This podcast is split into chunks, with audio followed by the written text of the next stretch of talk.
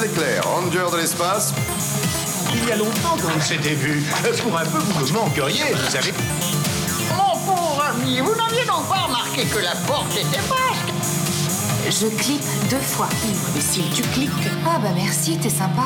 Bonjour à tous les Teddy Metal Jacket et bienvenue dans Stop Motion, votre émission qui vous parle d'animation. Bonsoir, bonjour euh, Claire Ista, comment allez-vous? Ah c'est maintenant qu'elle en profite pour éternuer Non, j'ai fait tomber mon plaid sur ma bouteille d'eau. Enfin bref, vraiment un, un Ah, début parfait. Carnage, Bonsoir. Bonsoir. super timing. Ah, ouf. Hasta. Je sais même plus comment on dit. La honte. Hasta, Hasta la fuego. buena. Non, je sais Hasta ciel. Comment on dit bon- bonsoir Astias. Je te laisse nager, Oh là hein, là, je sais pas trop j'avoue, ce que tu veux dire là, mais... Je, je tiens à dire que j'ai fait vista, espagnol non, c'est en, salut, c'est au en revoir. troisième langue. Ah ouais en Tu voulais dire hasta luego, c'est ça? Hasta. Je voulais dire bonne soirée, bonsoir, mais je sais plus comment on dit. Je sais pas du tout. Eh ben, C'est la euh, honte. Cette reprise est un, est un carnage. Pardon. On est rouillés, nous sommes rouillés. Euh, avant de commencer cet épisode, petit rappel, vous pouvez soutenir ce podcast financièrement via notre page Patreon sur www.patreon.com slash stopmotionpod. Si vous pouvez vous le permettre, merci de votre soutien. On vous souhaite un bon épisode et merci à ceux qui pourront nous soutenir et juste partager au moins l'épisode. Et, voilà quoi. Qu'est-ce qu'on a au programme aujourd'hui Pardon. Oui, Ça marche, mes buena neurones viennent de se Euh, connecter, tout va bien. Eh, eh bien, au Bah, programme aujourd'hui. Vas-y, moi Ah oui. Ok, vas-y, j'y vais. Ista, Ista, chut, là, je lance la machine. Eh bien, au programme aujourd'hui, on parle d'une guerre entre oursons et licornes. Ça s'appelle Unicorn Wars et c'est le premier film du thème. C'est une vraie boucherie. Donc voilà, on entame euh, une nouvelle, euh, nouvelle thématique pour euh, cet euh, enregistrement qui a lieu fin octobre. Oh oui. Euh, exceptionnellement, euh, on a été pas mal occupé ces derniers temps, c'est pour ça que vous n'avez pas eu d'épisode euh, euh, depuis, euh, depuis quelques semaines. Et euh, on va pas vous proposer un vote pour cet épisode-là. On n'a pas. euh, il faut qu'on revoie un petit peu les films qu'on va vous proposer. Donc, euh, on mettra un vote en place. On vous informera davantage en place sur les réseaux sociaux et sur le prochain épisode. Euh, vous aurez normalement amplement le temps pour, pour voter. Voilà, voilà. Qui veut nous résumer euh, le film? Enfin, nous résumer, nous introduire c'est pas plutôt toi le qui film. fais le résumé d'habitude.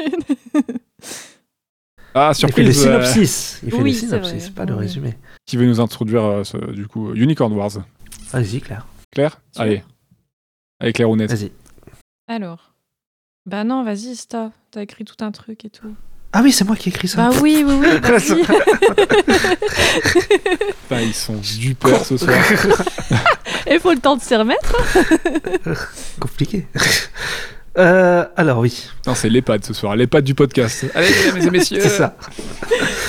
Eh bien, vous connaissez Il faut sauver le soldat Ryan de Steven Spielberg. Eh bien, c'est la même chose avec des nounours et des licornes. Et du point de vue des nazis. c'est ça. Euh, donc Unicorn Wars est un film de guerre franco-espagnole. Il s'agit d'un reboot du court-métrage de son réalisateur qui s'appelle Unicorn Blood et qui est sorti en 2013. Le film il est sorti le 28 décembre 2022 en France et le 21 octobre 2022 en Espagne. Il est réalisé par Alberto Vasquez. Il est produit par Unico et coproduit par Habano Productions, Autour de Minuit Productions et Schmubi Productions. Il y a beaucoup de monde. Ouais, il y a beaucoup de gens Ça qui ont fait dessus, euh, production. pas mal de studios. Ça produit Je à crois mort. qu'au total, il y a 250 personnes hein, qui ont travaillé dessus. Ah ouais, quand même. Ah, il y a du monde. Donc euh, ouais, c'est c'est pas mal. Il y a même des indépendants et tout. euh, ouais, c'est pas mal de monde. Pour ce qui est du synopsis, parce que c'est un film très fun, je sais pas si ce sera un synopsis très fun aujourd'hui. Alors, de- des jeunes oursons se retrouvent enrôlés et lobotomisés par l'armée et la religion afin d'être envoyés comme chair à canon dans un conflit ancestral qui les oppose au peuple licorne, dernière gardienne d'un Éden forestier. Les oursons pas si mignons, le débat est ouvert. J'aime bien. Enfin, j'aime bien le résumé que t'as fait, pas, Mm. pas le. Enfin, bref. T'aimes pas la guerre Je n'aime pas la guerre et la violence et, et les ours sont pas mignons, si c'est ça que tu veux dire. Mais qui aime les oursons? Ça se fait encore ça? C'est Bien sûr. Plus personne qui aime les oursons. Seulement ceux qui sont mignons. Euh, comment est-ce que vous avez découvert le film? Bah écoute, moi je l'ai vu euh, festival euh, euh, de l'animation à Metz, euh, ce début d'année là. Euh, voilà, c'est comme ça que j'ai découvert. C'est comme ça que tu l'avais découvert Parce Hmm. que moi, il me semblait qu'on en avait parlé avant. Ah, découvert l'existence du film, tu parles? Bah oui. Ouais, bah du coup, toi, t'as pu le Je voir au cinéma au en début cinéma d'année. début donc, d'année. ouais. c'est ça. Mais on avait parlé bien avant, euh, parce que on faisait des recherches l'année dernière, euh, pour, notamment Ouais. pour euh, les gagnants du Festival d'Annecy et surtout les participants du Festival d'Annecy. On a vu que ce film allait sortir. Il nous avait un petit peu intrigués. Et, euh, et on s'était dit que s'il nous intéressait, peut-être qu'on allait le caler dans le podcast. quoi.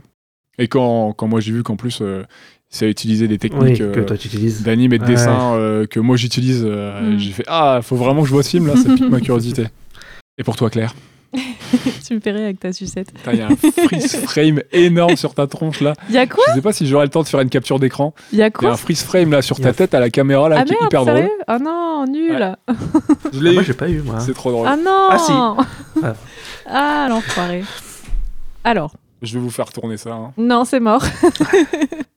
Voilà, sinon, je fais un freeze de toi avec ta choupa choups. Je regarderai après, sinon je vais, je vais te perturber. Donc, moi, quand j'ai découvert le film, bah, une fois n'est pas coutume, hein, c'est une totale découverte pour moi.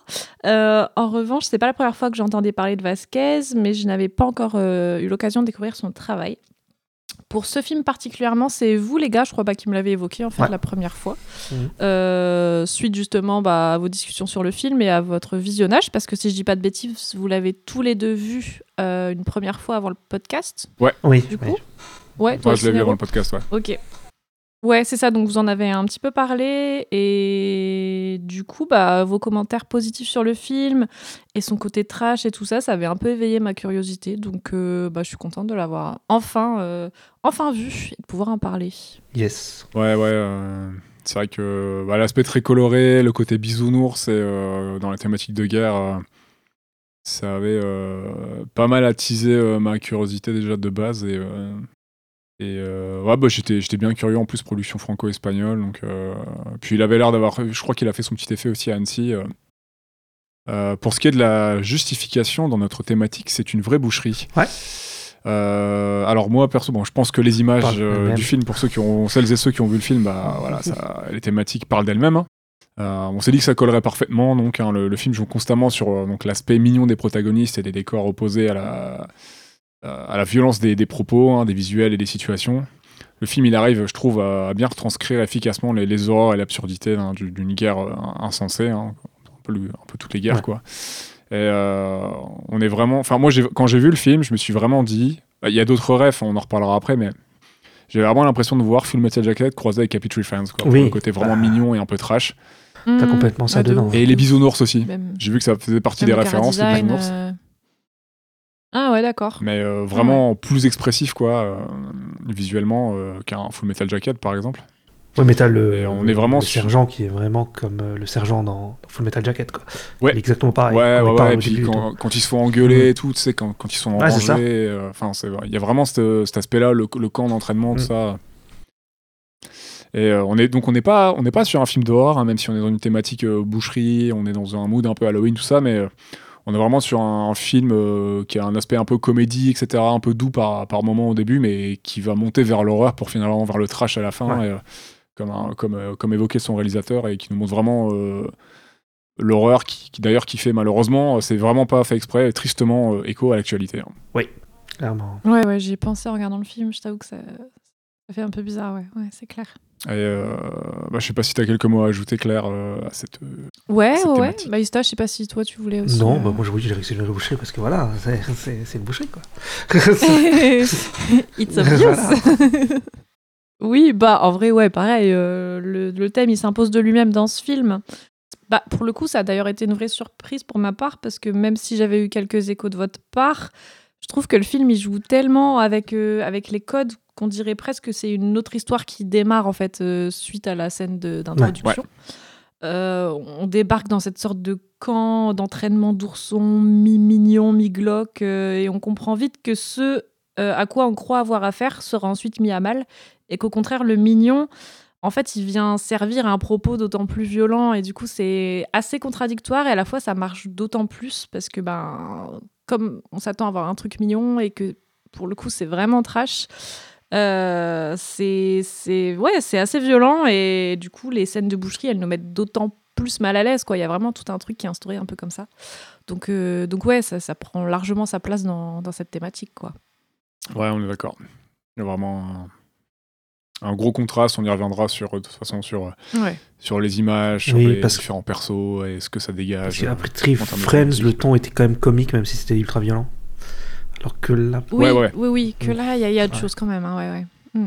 Non, non, on est vraiment sur euh, une évocation, mais de toute façon, enfin, je l'ai pas vu cité dans les références de, euh, de, de Albert, c'est Alberto, Vasquez.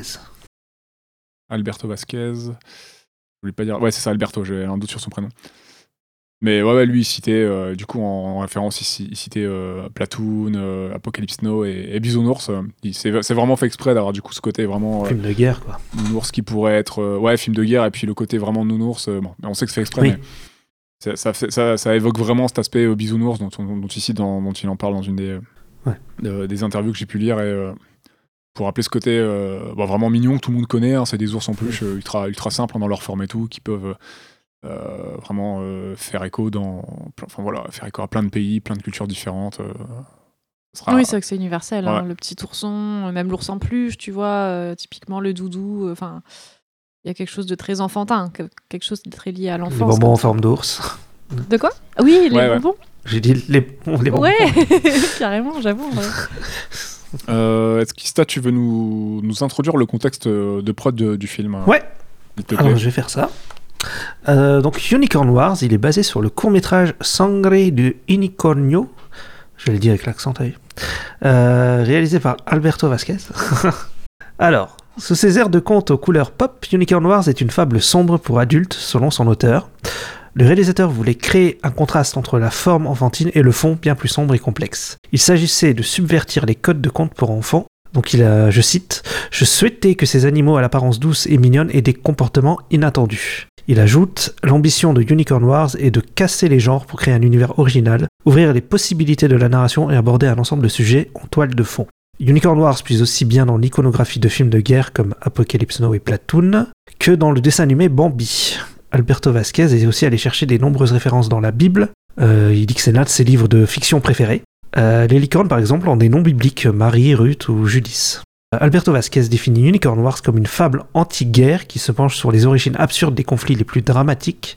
Il affirme c'est une histoire épique émotionnelle, un conte universel qui aborde avec un humour grinçant et à travers la psychologie des thèmes tels que les relations familiales, la religion, l'environnement, l'origine du mal et le pouvoir comme outil de contrôle. Ouais, il disait d'ailleurs, euh, un peu après la sortie du film, que c'était triste, mais euh, que son film faisait, euh, enfin, faisait écho à ce qui se passait à ce moment-là. Mm. Et qu'il pensait pas qu'une guerre euh, en Europe euh, pouvait avoir lieu, donc il faisait du coup écho à ce qui se passait en Ukraine euh, Ouais, oui, là aussi. à peu près la même période, quoi. Et Ouais. euh, il pensait Ouais. pas qu'une guerre en Europe pouvait, euh, voilà, quoi. Ça, ça a surpris et, et, euh, ce genre, de- ce genre de choses pouvait se reproduire là, de, de notre vivant, si proche de nous, quoi. Eh bien, si, malheureusement. Ouais. Est-ce que tu veux nous, nous donner un peu le, le CV de- d'Alberto Vasquez, Claire, s'il te plaît? Donc, Monsieur Alberto Vasquez, il a réalisé. euh, pff, je vais avoir du mal. Pardon. il a réalisé plusieurs courts-métrages, dont euh, Judas, Catholic Scribble and Board Boy, réalisé en 2011. Euh, en 2012, Ramiro Suciarata. En 2013, Sangre de Unicornio, dont on parlait juste avant. En 2016, Decorado. Et en 2020, Homeless Home. Et en termes de long métrage, il en a réalisé deux, donc un en plus de Unicorn Wars, qui est sorti en 2015 et qui s'appelle Pisconotas Los Niños Olvidados. Ouais, c'est le nom original. Il est sorti en France, mais je sais plus le nom qu'il a. Je crois qu'il c'est juste Psychono... Psychonotas, Oui. je crois. Oui, je crois que c'est ça. Ouais. Parce que ce film, je l'ai repéré depuis un petit moment et je voulais le voir. Et je viens en faisant, enfin, en faisant les recherches, j'ai capté que du coup, c'était c'était Vasquez. Et je me dis, ah, ok. Ouais. Mais euh, du coup, ouais, je crois qu'il s'appelle juste Pisconotas. J'aimerais bien le voir, il, il a l'air sympa aussi celui-là. Ouais, ouais, ouais, de ouf.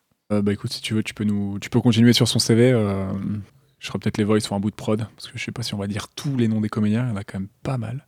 Ah oui, j'ai pris, j'ai fait un screen parce que j'ai pas trouvé les noms. Bah, au moins, c'est rapide. Bah du coup, Claire, si tu veux continuer sur son CV. Ah Je croyais Ista. Bah non, vas-y, Ista. euh, Ah moi Non mais bon, ouais. on- Bah oui, vas-y. hein. Alberto Vasquez, il est aussi au scénario de, de ce film. Et son seul court-métrage qu'il n'a pas scénarisé, c'est Judas Caroli- Catholic Squirrel, qui a été cité tout à l'heure. Il est aussi auteur et illustrateur de bandes dessinées comme euh, bah, Tas, qui est une bande dessinée à la base, euh, qui est sortie en 2007. Il y a El Evangelio de Judas en 2007 aussi, Alter Ego en 2008 et Akaza 2020. Je continue? Ouais, faites-vous plaisir, allez-y. Vas-y. Euh, Unico a produit le long métrage Psychonautas ou encore euh, Decorado en 2016 et Homeless Home en 2001, qui sont tous les deux des courts-métrages réalisés par euh, Alberto Vasquez. Ils ont aussi produit un court-métrage réalisé par Chris Sambé, qui travaille en tant que directeur d'animation sur Unicorn Wars. Donc c'est euh, c'est un peu un petit monde euh, qui fait tout, un peu tout ensemble, quoi. Ouais, Voilà. ouais, ouais. Pour ce qui est du casting, euh, je- si vous voulez, je m'y colle et puis je vous laisserai parler des infos diverses. Vas-y. Moi, je- j'ai les noms VF, c'est pas du tout les mêmes noms. Je sais pas qui c'est les personnages. Mais bon, ok. Euh, bah, en Parce- fait, euh, bah, Célestin, c'est Azul. ok. Après, le reste, comme il n'y a pas les prénoms, je sais pas. Ah, c'est Gordy son nom. Putain, j'ai essayé de. Que du coup, dans mes notes, j'écris Assouline, donc son nom en, en VO, et je me souvenais plus de son nom en VO à son frère, donc je l'ai appelé Dodu. Donc j'ai fait Mais il s'appelle mélange. Dodu en. Ouais, il s'appelle Dodu en, En VF, ouais. Ouais, Ouais, ouais. du coup, j'ai fait un petit peu le mélange VF-VO. Ouais. Gordy. Sergent Grocal. hein. Il y a que des noms comme ça. euh. Bah, je vais donner que la VO, hein, comme euh, la VF, je sais pas qui, qui fait quoi. Bah, il y a que Célestin qu'on a, que j'ai trouvé en VF, sinon, euh, ouais. Euh, bah, pour le casting VO, euh, de toute façon, je crois qu'on l'a vu tous les trois en VO, c'est ça? Moi, j'ai regardé en VF, moi. J'ai pas vu VO. Ok. Ok. Donc on a euh, John Gorizzelea euh, qui fait Azulin, on a Jayon Insausti qui joue Gordy, on a Ramon Barea qui joue le narrateur, Xema euh, Regalado qui joue le père, on a Manu Heras qui joue Sargento euh, Carikias et le, et le papa. euh, C'est peut-être le, le père, Donc non c'est- le... prêtre, ouais. Le prêtre, ouais. Hmm, Je pense que c'est plutôt Padré le père, à mon avis. Et papa, Oui, ça non, mais je- le- Ah oui, oui, c'est ça, ouais. Oui, papa, Ah c'est oui. le père. Je, disais père, euh, genre euh, le curé, Ouais. quoi. Ouais, Ouais. c'est ça. On va pas citer euh, tout le monde parce qu'il y a euh, y beaucoup, beaucoup, beaucoup. de personnages. De toute façon, il y en a surtout deux, deux importants, quoi. Ouais. Pour ce qui est des infos diverses, qu'est-ce que vous pouvez nous dire? Bien, vas-y, je vais te dire ce qui s'est passé. alors, attends. Ah, voilà, alors le film, il a été présenté pour la première fois lors de la 45e édition du Festival d'Annecy avec une version Work in Progress en 2021. Il, était ensuite présent lors de la 46e édition du Festival d'Annecy, donc la, celle d'après en 2022. Mais cette fois, il faisait partie, partie de la sélection pour les films en compétition. Euh, Unicorn Wars a été présenté la première fois aux États-Unis lors du Fantastic Fest de 2022. Le film, il est nommé à la 10e édition des Feroz Awards pour un Special Award Fiction Film. Il a été aussi nommé à la 78, 78e édition des CEC Medals dans la catégorie meilleur film d'animation. Il a reçu le prix du meilleur film d'animation à la 37e édition des Goya Awards. Il était aussi nommé pour la meilleure chanson originale avec la chanson Batala de Joseba Berinstein. Il a été nommé dans six catégories à la 21e édition des Mestre Matteo Awards, dont meilleur réalisateur, meilleur scénario, meilleure direction artistique, meilleur montage, meilleur son, et il a gagné le prix du meilleur film d'animation. Il a été aussi, aussi Ouais, nommé pour meilleur film d'animation à la 10e édition des Platino Awards. Et pour finir, il a été nommé lors de la 6e édition des Kirino Awards pour Best Ibero-American Feature Film. Et pour la petite anecdote, il y a un jeu mobile, donc le jeu mobile Unicorn Wars, il est gratuit et euh, il est disponible au téléchargement sur Android et iOS. C'est un jeu de type euh, shoot 'em up dans lequel le joueur contrôle Célestin, qui seulement équipé de son arc et de ses flèches doit survivre aux attaques incessantes de li- des licornes et les tuer le plus rapidement possible afin de marquer des points pour passer au niveau suivant. Ils ont fait un jeu et tu joues le pire perso. Ouais, j'avoue, t'es du point de vue de, du, du mec qui crée littéralement un génocide, tout va bien. Bonjour, on va faire un jeu mobile, vous allez jouer Hitler. ça fait ça. Mais le film il était un peu vendu comme un truc un peu rigolo et tout, même sur les affiches et tout, je trouve. euh, c'est- pas forcément le temps qu'on te vend en fait que t'as dans le film, je trouve. Non, du coup, c'est un peu décontenançant, j'avoue. Ouais. Bon, c'est voulu, tu te fais un film familial, tu vois, et hop, petite surprise. Non mais tu t'attends peut-être à un truc, euh, ouais, avec attends à la South Park, à la Pretty Friends, ou je sais pas. ouais, ça, genre. ouais, ouais. Gore mais fun, tu vois, mais Ouais. ouais, non, c'est pas encore ça.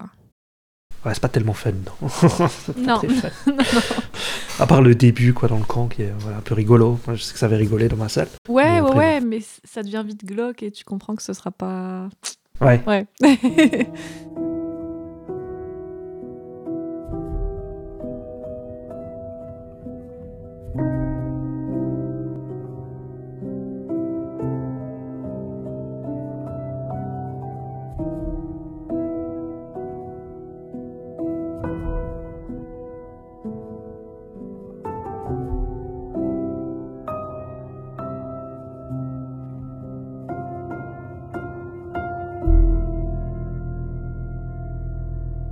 coup, comme on commence à l'entamer, et qu'est-ce que vous avez pensé de ce film Mesdames, messieurs? Ah, j'ai trop parlé, à vous. Ah. Ah bah, je t'en prie, Claire. Colonel. Et bah go. Euh, eh bien, bah, au début, j'ai pas trop su quoi penser de mon visionnage, j'avoue. Mm. Euh, j'ai été, je pense, vraiment perturbée en fait par les contrastes de fond et de forme. Pour parler déjà d'un point de vue purement esthétique, j'ai été déjà très partagée dès le début parce que bah, l'esthétique visuelle et graphique de la scène introductive, elle m'a conquise immédiatement. On est vraiment dans un aspect très coloré qui nous évoque directement la peinture, le dessin, avec des couleurs euh, très pop et qui nous plonge dans un décor bucolique, poétique. Et même quand le temps s'assombrit et quand Maria découvre l'église, il y a un jeu visuel qui est impressionnant et qui, moi, m'a beaucoup plu. Les différences d'échelle Ouais, pour créer un sentiment d'écrasement, les arbres qui sont vraiment sombres et opaques, on dirait presque une maquette en, en carton ou en papier, euh, fait de rouge et de noir teinté, c'est vraiment joli. Et là, d'un seul coup, on passe à une esthétique beaucoup plus cartoonesque qui casse totalement avec les premières minutes du, film. Et j'ai eu la sensation de, ouais, comme tu disais, de retrouver les personnages des, Happy Tree Friends. Et c'était vraiment bizarre, tu vois, avec même dans le pro, dans comment dire, même dans l'approche, c'était différent. Du coup, il y avait une sorte de- d'humour un petit peu comme ça, un petit peu vulgaire, un petit peu trash. Euh, qui m'a fait vraiment bizarre et limite comme une sorte de mini choc parce que j'ai eu du mal à accepter ce, ce- ce changement en fait. Ça peut paraître bizarre, mais ouais, ça m'a ça m'a vraiment créé une sorte de petit malaise d'un seul coup de, de trancher comme ça sur quelque chose de totalement différent. Mais ce qui est intéressant, c'est qu'en fait, tout le film est comme ça. Et c'est vraiment basé sur ce principe de casser les codes et les genres, et à chaque fois de violenter un petit peu le spectateur qui croit s'accommoder à un style, à une ambiance, avant de comprendre que non, le film va encore prendre des virages et va encore bouleverser sa forme pour encore mieux délivrer le fond de son propos. Et je pense qu'en ça, ça fonctionne très bien, parce que finalement, j'ai été euh, de maintes fois mal à l'aise, j'ai été prise au dépourvu, j'ai été secouée. Des fois, je pensais vraiment ne pas aimer le film, et à d'autres moments, au contraire, vraiment l'apprécier. Donc il y a un équilibre qui est constamment brisé, et si à certains moments on croit assister à une scène comique, en fait on assiste véritablement à, une scène horrifique, et ce jusqu'à la fin où on est vraiment captivé, je trouve, par le message très concret, très sombre qui nous est proposé, et on a vraiment la sensation de se prendre une claque, surtout jusqu'au final, quoi. Mm. Certaines choses dans l'évolution de l'histoire, des personnages principaux peuvent paraître convenues, attendues, voire même surfaites parfois. Et à côté de ça, bah, plus ça monte, plus on saisit les doubles sens, les messages politiques, écologiques, les critiques acerbes du monde humain et de sa quête de pouvoir et de contrôle sur ce qui l'entoure, où la traîtrise et la manipulation frappent à chaque niveau. Donc, globalement, en conclusion, je pense pouvoir dire que c'est un bon film, car il réussit ce qu'il cherche à entreprendre. Je ne suis pas sûre de pouvoir dire que l'expérience du visionnage m'a été agréable à tout point, à tout moment. Euh, je sais pas si j'ai vraiment apprécié ou adoré, tu vois, mais en tout cas, j'ai été marquée. Et je pense qu'en cela, c'est signe que le film est réussi. On est surpris par l'intelligence et la complexité du propos, derrière une apparence parfois puérile, faussement légère, qui en fait un film doublement violent. Voilà. Bah, C'est vrai ouais. que ce film, c'est vraiment une descente aux enfers. hein. Ça commence un peu léger et. Ouais, c'est fait que de descendre après. Et Ouais, qu'ils arrivent dans la forêt. euh, euh, Ouais. Un petit avertissement vite fait euh, quand, quand Maria elle rencontre le miasme là dans l'église là. T'as le titre. Après, tu passes sur un truc plus léger, un peu comique. Et euh, à partir de là, euh, petit à petit, c'est vraiment euh, une descente euh, Ouais. Ouais. jusqu'à la folie, jusqu'à jusqu'à la fin quoi. Mais c'est vrai que le film il commence par un truc ouais, plutôt glauque quoi, euh, au dé- tout début. C'est beau, je- t'as une mise ouais. en garde, et puis d'un coup, euh, tu repasses sur un truc un peu comique quoi. Ouais. Quelques instants, vraiment pas longtemps. Ouais. Oui, pas très longtemps, hein. 10 minutes max, je dirais. Mais moi, je sais que quand je l'ai vu, euh, ouais, le début, tout début là que tu disais avec les, licornes et tout, ouais, j'ai pris une petite claque parce qu'en plus, quand il, il commence, tu sais, le, t'as juste le titre avec ça te fait un truc un peu synthé et tout, ça fait un Ouais, tout. ça. Moi, je, moi, je fais, oh, ça va être trop bien et tout. ouais. Ouais. c'est clair. J'étais en mode, ça va être incroyable. Et euh, Ouais, J'ai aussi eu ça Ouais, je- et du coup ouais, j'étais Mm. prise au dépourvu parce que on change vraiment du tout au tout quoi. ouais, ouais, t'as deux esthétiques dans le film. euh, T'as l'esthétique des nounours et l'esthétique des licornes qui est complètement différente. Ouais. Ah ouais. C'est. Mais ouais. Bah, moi, j'ai trouvé le film, en tout cas, euh, plutôt cool. Enfin, en tout cas, ouais, je trouve, comme toi, qu'il est marquant, quoi. Je, je sais pas dire non plus si j'ai adoré ou quoi, mais je trouve qu'il est marquant, en tout cas. Et en tout cas, il fait quelque chose, quoi. Il y a des scènes vraiment euh, que t'as. Voilà, qui te restent en tête après avoir vu le, le métrage. Et moi, je. Ouais, en tout cas, il est intéressant. Il a plusieurs esthé- esthétiques, il y a de la mise en scène euh, assez chouette et je, trou- je trouve. euh, bah, les personnages, euh, bon, ils sont. C'est pas des bons gars, mais euh, ils sont, ils sont tous bien caractérisés et ils ont tous un peu leur personnalité et tout. Je trouve ça plutôt chouette. Et ouais, je. Et puis ouais, tous les messages politiques, tout ça, c'est. Ça, ça rend un film euh, quand même assez intéressant et vraiment unique, euh, je trouve, euh, dans son esthétique et dans, dans tout, en fait, dans, dans tout ce qu'il fait, dans tout ce qu'il entreprend. Voilà. Ouais, c'est vraiment un bon film de guerre. hein. Ouais, clairement. C'est vraiment un bon film de guerre. Et, euh, bah, je trouve qu'il a bien. Il s'est bien ancré dans, enfin, dans le genre. euh, et, euh, je pense qu'il a rien à envier à du Apocalypse Now ou autre chose, certaines choses quoi. Hmm. J'ai pas vu Apocalypse Now, désolé. Non, non plus. Ah, bah, bah, un film comme Apocalypse Now, c'est vraiment. euh, Enfin, ça, ça peut, ça- tu, tu peux en parler de plein de manières différentes, mais. Ouais. Je trouve que c'est une bonne synthèse de la descente aux enfers. euh, J'ai pas eu depuis très longtemps, mais c'est vraiment ce que j'avais ressenti euh, à l'époque. C'est vraiment une Mhm. descente dans la folie, quoi. Et je trouve que cette image-là, euh, une des images qu'on peut associer à la guerre, on le retrouve bien dans le film, et, et ça a beau être des, des, des petites licornes et des nounours, euh, enfin, on est vraiment dans, dans une bonne synthèse de films de guerre, et entre autres choses, mais oui. sous couvert de la guerre. Et là-dessus, euh, ouais, c'est impressionnant, quoi. Bah, moi, globalement, j'ai trouvé très cool. Mhm. Euh, quand j'ai découvert le film, j'en avais vu, euh, j'ai vu très peu d'images euh, et euh, j'ai été surpris par la violence de certaines, de, certaines d'entre elles, hein, contrasté avec vraiment l'ambiance pipou et mignonne. hein. On n'est pas loin des, des bisounours, hein, vraiment par moments finalement, hein, comme, comme en parle Vasquez dans, dans- dans- en interview. Mais très vite, les personnages et les situations, ils nous amènent à quelque chose de très. bah, c'est en fait c'est un film très réel et, et réaliste dans son approche des thématiques, je trouve. Euh, mais voilà, c'est comme si on avait grimé un film historique ou un documentaire pour le rendre mignon, quoi, mais en gardant euh, le, le sujet, l'essence du sujet pour parler à. On pourrait parler des adultes, quoi, sans problème, quoi. Enfin, c'est. C'est un film très mature dans son approche, dans son propos et très, très personnel euh, aussi, je pense. Enfin, je pense. le réalisateur en parle en. Bah, c'est complètement personnel, oui. Ouais, bah oui. Bah, pour ce qui est de la DA, moi j'ai beaucoup l'idée d'associer le côté enfantin et la violence. Donc euh, Alberto Vasquez nous propose un univers vraiment très coloré, c'est loin d'un habillage réaliste. Euh, je trouve que l'ambivalence fonctionne bien avec une grosse préférence pour les moments forestiers, avec les licornes, hein, qui sont plus poétiques dans l'approche. Ouais. Et euh, aussi pertinent que la DA, voilà, bah, certains sujets épineux sont abordés frontalement avec une, donc, une- une réflexion sur la guerre, la religion et le racisme, entre autres. hein. On peut aussi parler d'écologie, par exemple mais que je trouve pas caricatural. autant les persos sont caricaturent un peu des traits, on est sur des nounours, on est dans du cartoon, mais je trouve que les sujets ne le sont pas. Euh, voilà, alors qu'on est dans un cartoon, donc ça, je trouve que c'est plutôt bien fait, c'est un joli tour de force. Et euh, j'apprécie la démarche du réalisateur hein, parce qu'on comprend assez aisément, je trouve, euh, la, la volonté pacifiste de son récit. On est vraiment dans l'absurdité. euh, il, nous, nous- il nous démontre bien l'absurdité globale de la guerre. Euh, voilà, c'est un film qui pourrait paraître drôle et feel good de, de prime abord, mais que je vois pas regarder sans être dans un certain état d'esprit finalement, tu vois, comme un, bah, comme un Platoon ou autre par exemple, quoi. et voilà, donc à la fin du film, j'ai pas pu m'empêcher d'acquiescer ce que j'avais vu, hein, de, de m'interroger, parce que euh, il appelle une certaine réflexion, hein, même si je partage déjà certains points de vue avec le réalisateur. Euh, le film, il a une fin très cynique et nihiliste, euh, franchement, aucune once d'espoir pour le futur. Et moi, à la fin, j'étais en mode. Bah ok bah bonne soirée bah super bah, C'est Bah, ouais, ouais. c'est vraiment Ouais, ça. super l'ambiance bah je vais me coucher parfait, et on verra demain quoi Allez, une petite camomille et au lit. Bah après, j'ai pas tout compris, la toute toute fin. Enfin, si vous avez une explication, je suis pas sûr d'avoir tout compris moi. Mais... Euh, ouais, on va en reparler. Il, il livre un peu certaines choses, mais de toute façon, il, y, a, il y a aussi des éléments qui ne, qui ne peuvent être interprétés de plusieurs manières. Je pense que c'est aussi fait pour, pour avoir Ouais, un aspect universel sur hein. certaines choses, Ouais. pour que voilà, son récit puisse parler vraiment à, à- à un, max de, un max de monde, un max de culture. Quoi. Donc, Mm. euh, je pense qu'il y a des choses qui sont ouvertes exprès. Et, euh, Ok.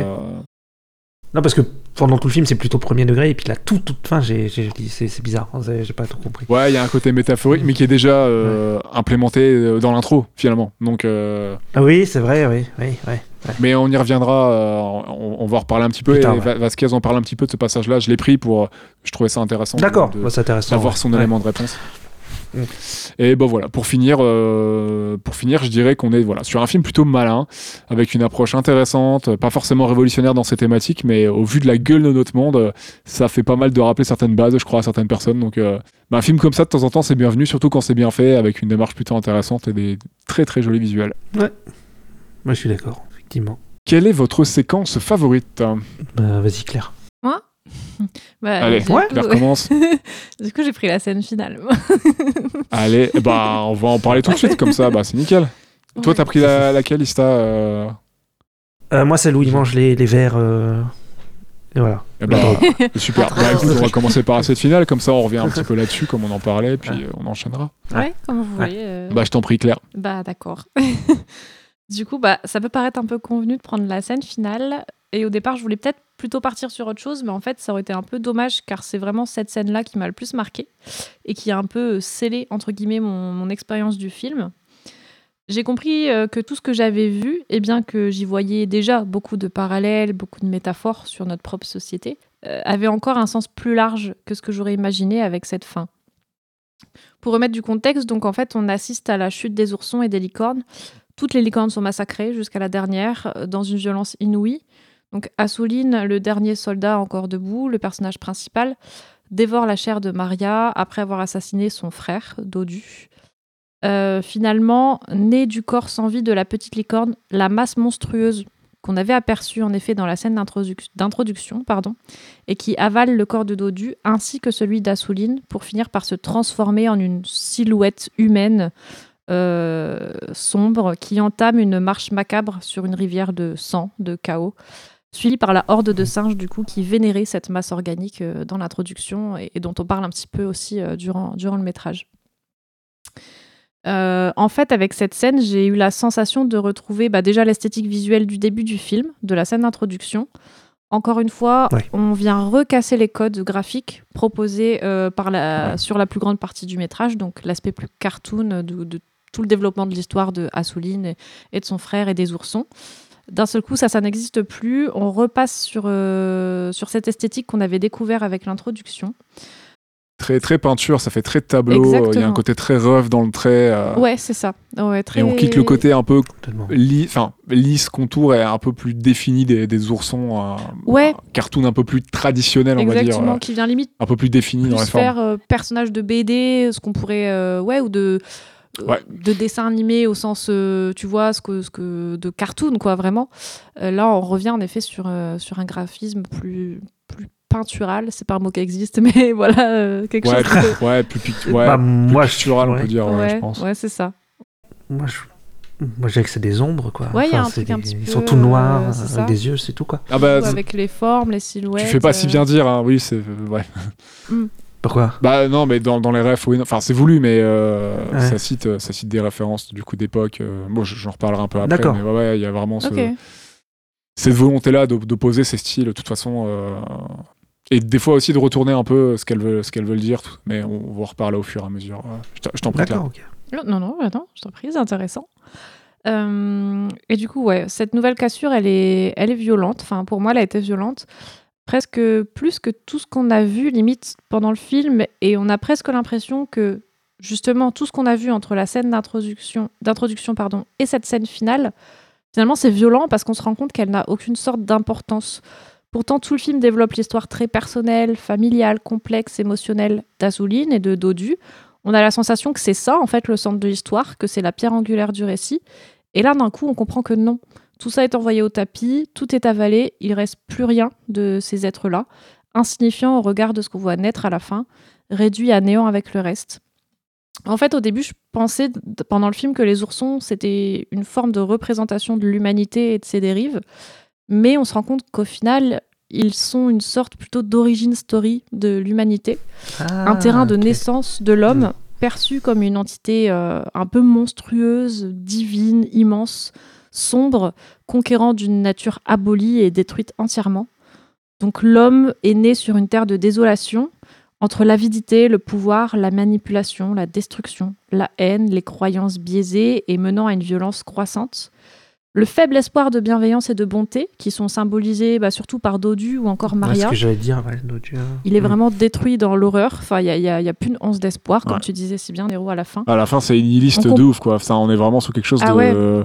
Les gars, il n'y a pas d'avenir. Enfin, c'est mort, c'est plié, c'est fini. C'est ça.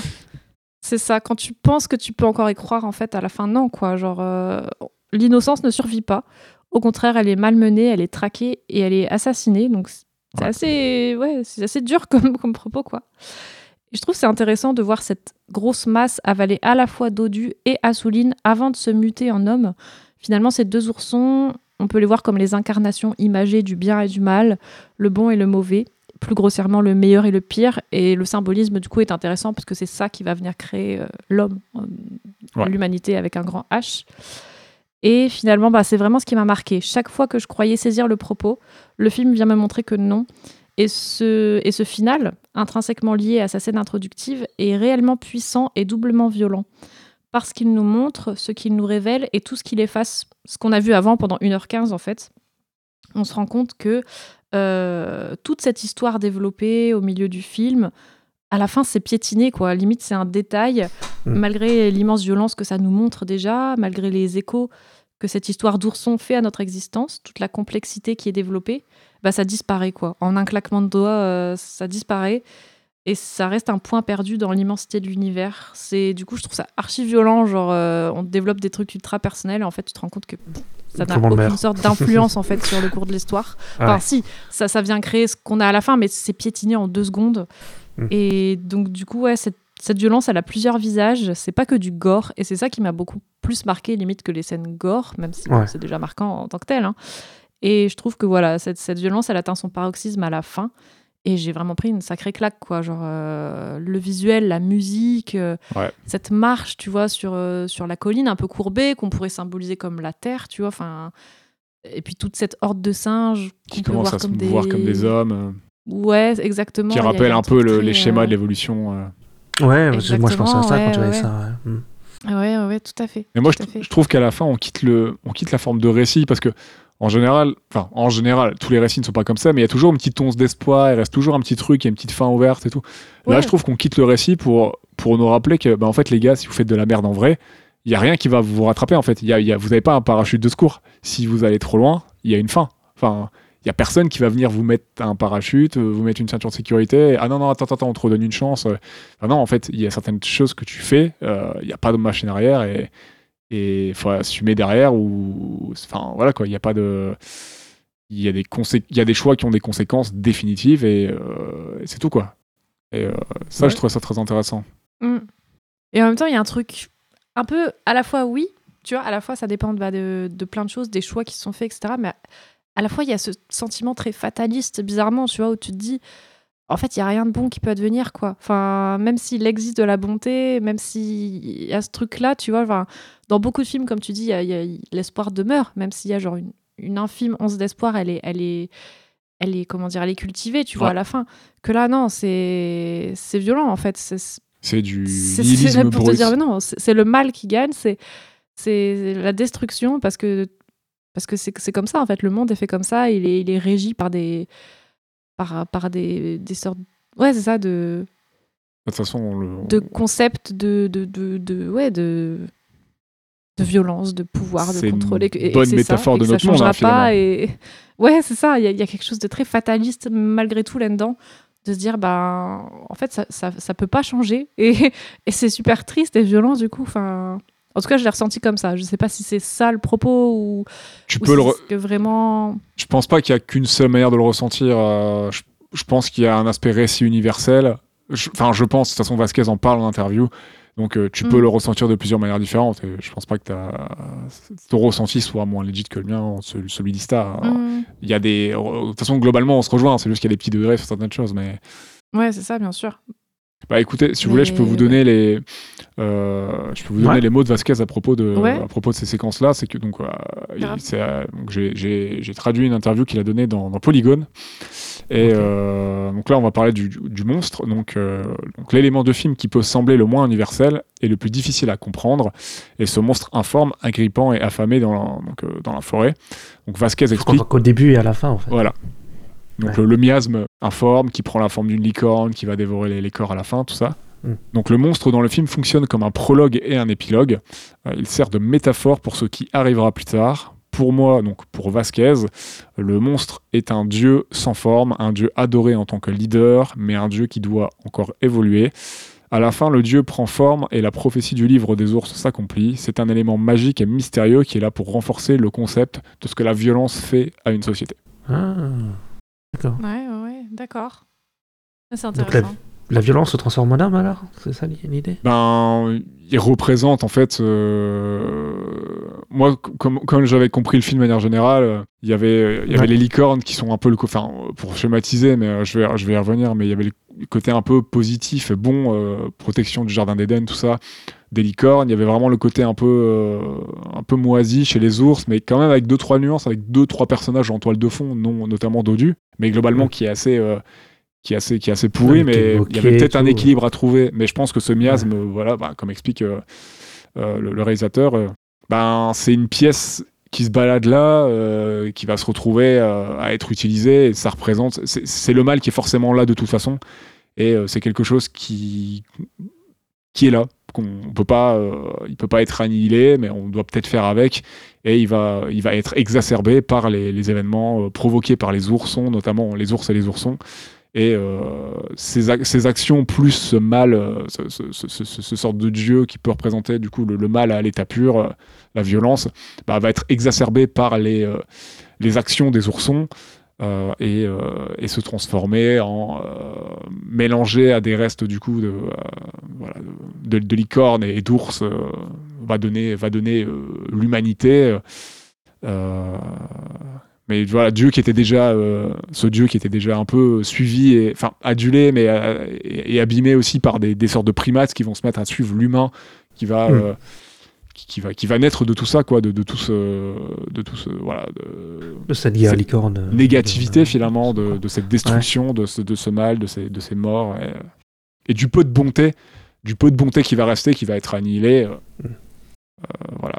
Ouais, c'est vrai. Je vois, c'est ouais. c'est int- intéressant parce que en fait, on peut le voir comme. Enfin, moi, pareil, les licornes, je les ai vues aussi comme euh, comme un élément un petit peu euh, mystique, tu vois, qui représenterait la nature avec un grand N, tu vois, Ouais. cette entité euh, naturelle, la mère, la mère terre, en fait, la nature. Et les oursons, du coup.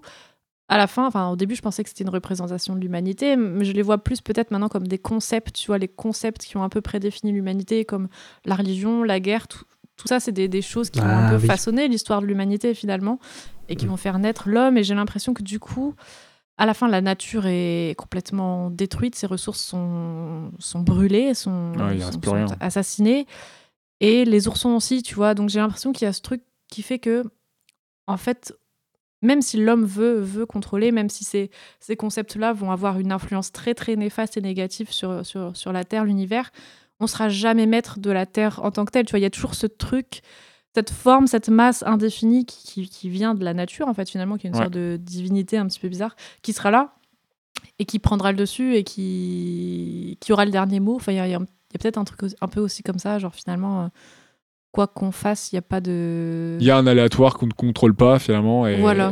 Ouais, ouais, ouais. Mais je pense que les oursons, tu peux aussi les voir comme une représentation de, de l'humanité, mais ouais, avec le recul, c'est une pièce du puzzle en fait qui va constituer l'humanité. Et Oui, la oui. partie vraiment, euh, c'est tout ça qui va donner, euh, qui va finalement donner ce, ce qu'on a à la fin du film, quoi. Ouais. Ouais, c'est c'est ultra profond en vrai. Enfin, c'est c'est très intéressant Ouais, parce que c'est. c'est- Ça évoque des choses euh, archi. euh, Enfin, ouais, je sais pas, très très profondes, des sujets très. Voilà, sur lesquels euh, on peut y voir plusieurs choses selon les points de vue aussi. Puis c'est très métaphorique, etc. Il y, a une- il y a un côté très poétique dans, dans la manière de l'aborder. Enfin, c'est. Ce film est vraiment étonnant, quoi. Genre, euh, il va là où t'attends pas forcément et Non, il, il il arrive est très riche, dans des trucs. euh, très riche dans ses thématiques, ouais. ouais. Bon, on peut peut-être continuer sur ta séquence, Ista. euh, petite séquence aussi de, de folie. D'un autre Ouais, genre, bah. mais séquence de folie tout de même. Complètement de folie. euh. ça part quand même en couille. Ça part complètement en couille. Et en fait, bah, c'est pour ça que je trouve ça intéressant. C'est euh, en fait, t'as tout l'esthétique qui part en, en cacahuète, mais il garde le côté poétique. Et je trouve que ça fait un mélange un peu bizarre. Les décors, tu sais, ils sont jolis. Enfin, c'est la nuit, il y a des étoiles et tout. Ah, ça claque. Il y a des, des lucioles et tout. Et, mais les personnages, ils sont en train de se transformer, ils sont en train de fondre. Ils sont en train de. Enfin, il y a les yeux qui deviennent bizarres. euh, deviennent tous... Et je trouve que ça crée un sentiment de malaise assez chelou. Euh, enfin, en tout cas, moi, c'est une scène qui m'a marqué quand même. Je me suis dit, euh, là, là, la caméra, au plus, elle commence à partir dans tous les sens. Il y a des transitions un peu. Euh, Euh, assez, il y en a une bien foutue là où tu vois le prêtre et euh, ça se met sur la lumière et après ça va dans la forêt et tout. Ouais, donc pour, pour, pour rappel, on parle du coup de la, la, la séance au camp après la première journée en forêt où ils vont, euh, où ils vont se mettre à tous à sucer de la chenille. Donc ne faites pas ça, c'est réalisé par des professionnels et ça part quand même en couille. Ouais, ça part complètement en couille et ouais, je trouve que. Ouais, j'aime bien le, le, le- sentiment que ça fait. Je trouve que ça donne un truc vraiment unique euh, dans l'idée, quoi. Après, c'est- voilà, c'est pas pour les thématiques parce que là, en fait, il n'y a pas de thématique vraiment. Enfin, il y a- oui, bon, ça fait très LSD, quoi. Mais euh, il n'y a pas vraiment de thématique, mais c'est vraiment pour- plus pour l'esthétique, pour. euh, voilà. Si, je pense qu'on peut voir un- une première. euh, Enfin, Mhm. on peut voir plusieurs choses, mais, euh, mais euh, ouais, bah, il y a le, Ouais, il y a- bah, de toute façon la folie, une première entrée dans la folie. hein. Ils Oui. pètent un plomb, euh, ils ont besoin de, ils, vont, ils commencent à péter des plombs, ça va décompresser. T'as la mise en garde du prêtre. euh, Attention, euh, si, vous, faites- Ouais, c'est si vrai. vous faites un faux pas, la colère de Dieu, ça battra, ce genre de truc. euh. Ouais. Le militaire qui s'emporte. Oui, il y a un meurtre aussi dans le- à ce moment-là et il y a un suicide. Euh, Ouais, c'est oui, ça Ouais, commence- ça- c'est les premiers finit mois. archi mal, ouais, c'est clair. Ouais, ça finit très très mal. Et d'ailleurs, bah, même, oui, bah, quand tu vois euh, après, le après, euh, c'est tout gris et tout. euh, je trouve que le, quand tu vois le- le- l'ours pendu, ça fait quand même un, ça fait quand même un truc quoi. Avec euh, les éclairs et tout, euh, comment c'est filmé du haut et tout. Je dis, euh, c'est un peu choquant quoi, tu vois. C'est un peu. Ouais, je suis d'accord. Ouais, Ouais. c'est, c'est en plus c'est très psychédélique. T'as quand même la détresse qui est qui est bien qui, est, qui est bien montrée durant. euh, Enfin, les persos ils se retrouvent seuls avec eux-mêmes, euh, complètement euh, sous influence de, de cette drogue qui de, de, de- de ces chenilles qu'ils ont qu'ils ont absorbées. Ils sont ouais, ils se retrouvent seuls à- seuls avec eux-mêmes. Personne peut les aider. ouais. euh, Bon, ça, ça va partir Ouais. en cacahuète. Hein. Ils Oui, perdent le qu'il y a les. contrôle sur leur corps. euh. Oui, complètement. Ouais. Bah, t'en as même. T'en as un qui, devient, qui a un problème au pied après, et qui se fait Ouais. trancher le pied. hein. Je crois que c'est à ce Il se fait mordre, Ouais. je crois, Ouais. par une bestiole. Petite gangrène, euh. ouais, il se fait mordre un peu avant. ouais, ouais. Et ouais, c'est. c'est- C'est. Voilà. C'est surtout. euh, C'est une scène très Ouais. psyché, euh, j'ai Très psyché, très ouais. sympa aussi. Et- qui, qui change l'esthétique que tu as pendant tout le film en fait. C'est vraiment une scène unique, je trouve. Ouais, c'est vrai, c'est une petite Ah, ils parenthèse. sont fait euh, plaisir. également surprenante, ouais, parce qu'elle arrive aussi un petit peu comme ça et. Hmm. Et encore une fois, pour euh, mener vers des choses violentes et dramatiques et horribles. Mais euh, au début, enfin, c'est ça aussi, tu crois que ça va peut-être être une séquence un peu fun, un peu, un peu bizarre, tu rigolote, vois. ouais. Un peu... Ouais. Et en fait, non, malgré tout, on revient dans un truc glauque, finalement. Dans... En fait, tout ramène à l'horreur, quoi. Même, euh, même Ouais, quand ouais. ils essaient d'échapper à la réalité, en fait, euh, ça les rattrape. Il y a, il y a une sorte de, de truc un peu comme ça, de violence qui est là et qui sera là coûte que coûte, quoi. Et quasiment tout s'appelle à l'aide. euh. On est Oui, vraiment dans une monde, scène hein, de détresse, euh, Ouais. Oui, bah oui. de, de folie avec Bah, celui les qui se prend, en distorsions fait, de il- l'écran. euh, ouais, ouais, non, Ouais. c'est.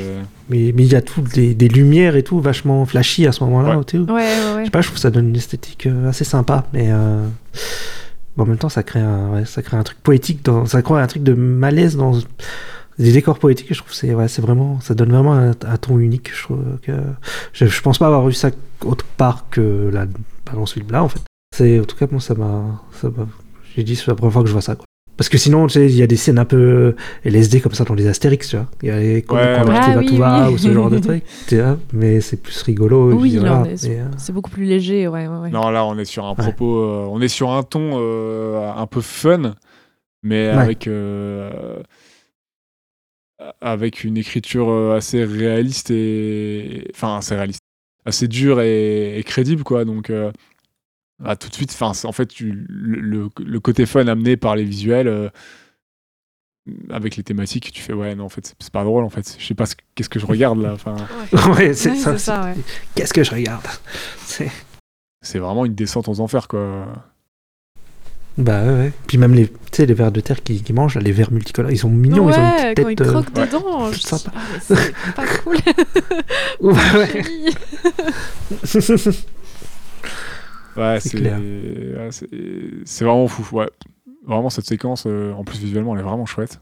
Ah, moi, je trouve qu'elle a un vrai Beaucoup apprécié en les couleurs. Ouais. Mais les persos font flipper, tu vois, avec la bave aux lèvres et tout, euh, les yeux chelous. euh. Ouais, et puis ils se mettent à fondre. euh, Ouais. Ouais, ouais, on est dans des. On, on transcende un un peu la, la avec la réalité, ouais, trompette, il y a des trucs euh, bizarres, euh, difformes. Voilà. En tout cas, moi, ça, fait partie des scènes qui m'ont marqué dans le film. hein. Avec d'autres, bien sûr, mais ça, c'est ouais, c'est une, ce que je me rappelle le plus, en tout cas. Ouais, je comprends. Ouais, elle fait clairement partie des scènes les plus marquantes. Mais c'était pas si facile que ça de choisir. en vrai. Moi, j'ai, moi, j'ai vraiment hésité. hein. Trois Ouais, scènes j'ai galéré aussi. ouais. Ouais, ouais, je comprends. T'as pris quoi, toi, Néron, d'ailleurs? Oh, belle transition. Ah, t'as vu Euh, moi, j'ai pris Maria qui discute sur le lac. Ouais, ok. Mais j'ai failli prendre aussi la, soit la séquence d'intro, soit la séquence de fin. C'était compliqué de choisir. Mais même les, moi, les flashbacks, je les trouve aussi intéressants, Ouais. tu vois, avec euh, Célestin. Oui, bah, Ah même oui. ceux-là sont cool. euh, c'est vrai, ouais. Ça te raconte toute leur histoire. euh, Ça te permet de comprendre la psyché du, bah, du coup, du personnage, euh, le- le- le- la relation qu'il a avec son frère, avec, euh, avec Dodu. Hmm. Parce que euh, Azouline, là, Célestin, c'est vraiment une ordure, quoi. Bah, Ouais, ouais. un- Mais c'est juste parce qu'il est arrivé un deuxième, quoi. psychopathe, enfin, un sociopathe, Pourri je sais pas c'est quoi le terme quoi. exact, mais ouais, ouais, tu... il y a quelque chose de très. Enfin, c'est la naissance d'un. Enfin, dès le début, tu vois qu'il y a un truc qui va pas et que la violence elle est croissante et qu'il sort... il supporte absolument pas la frustration, etc. Enfin, c'est. euh, Ouais, c'est un, perso- Ouais. un personnage horrible, quoi. Enfin, qui est dressé comme quelqu'un Gros d'extrêmement perso cruel. toxique. Ouais, ouais, ouais. Ultra toxique. Mais dès qu'il est bébé, Ouais, c'est ça ouf, qui est euh. ouf. Dès, qu'il- qu'il à la couche et puis direct, il la regarde Ouais. méchamment, il regarde sa mère ultra méchamment. C'est clair, C'est- clair. Toxicité incarnée. Ouais, et en même temps, c'est bizarre parce que du coup, ils arrivent à nous faire comprendre ce mal-être, tu vois, qu'il a depuis, bah, depuis qu'il est né, quoi. Enfin, genre, euh, à travers son histoire Mm. familiale, même si ça justifie évidemment rien, ça aide à comprendre la, la psyché ouais, du personnage, son évolution, tu vois. Pourquoi, euh, pourquoi on en arrive à ce grand final, euh, finalement, quoi. Et euh, donc moi j'ai pris la séquence de, de Maria, de Maria sur le lac, donc Maria qui est en train de boire près d'un lac. Je sais pas pourquoi ça me fait rire. Il y a, bah, il y a un côté ouais, Maria très très onirique. lac. euh, je sais pas sur quel euh, son on pourrait continuer ça, mais Non, je sais pas non plus, euh. Mais j'étais avec toi. Ouais, avec toi je vais m'arrêter là, mais je remercie. Donc on a on a Maria qui est en train de qui est près d'un lac, qui est en train qui est en train de boire et qui se trouve projetée dans une forêt encore plus onirique qu'à l'habituel, une sorte de havre de paix des licornes peut-être où, où elle discute avec sa mère dont elle est séparée. Commençons par l'aspect visuel. Donc euh, moi j'apprécie globalement la DA du film et plus particulièrement toutes les formes et les couleurs qui habillent la forêt. Et là on entre vraiment dans un monde euh, clair-obscur à l'instar des licornes euh, ou des primates. Mais euh, là nous troquons les teintes bleues de ces dernières pour des tons roses et violacés. Rose, ouais, très rose, ouais. Mais comme le, la typo du. Enfin, la couleur de- du titre. Ouais. Unicorn Wars, il est en rose comme ça. Ouais, ouais. Et euh, donc on a des formes assez, euh, assez épurées au maximum, hein, comme les licornes. hein. elles, vont, elles vont à l'essentiel. Elles ne sont pas sans rappeler, par exemple, euh, les grands chevaux bleus ou la tour des chevaux bleus de Franz Marc. Si vous connaissez pas ces tableaux, euh, allez voir un petit coup. euh, je pense que vous allez faire Ah, ouais, je vois le délire, vraiment. Ah ouais, j'irai voir. Ok, d'accord. Je vois plus ce que c'est. Et euh, j'aime vraiment beaucoup ce genre de moment onirique et, euh, dans lequel on peut y voir plein de choses et dans lequel les artistes peuvent se lâcher visuellement, personnellement. Donc là, Ouais. on a Maria donc, et sa mère qui discutent suspendues sur le fil de l'eau, qui sert un peu de, de port, de passage entre le monde des vivants et celui des défunts, tel le Styx, même si sa mère à ce moment-là n'est pas encore morte. On a la mère de Maria qui semble s'être bien battue, comme le montre sa cicatrice. Elle transmet à sa fille qu'elle doit être, euh, qu'elle doit faire son deuil, qu'il est normal que les parents donc quittent un jour les enfants, et que la véritable mère dont elle doit encore se soucier et prendre soin, c'est la forêt, c'est c'est la nature.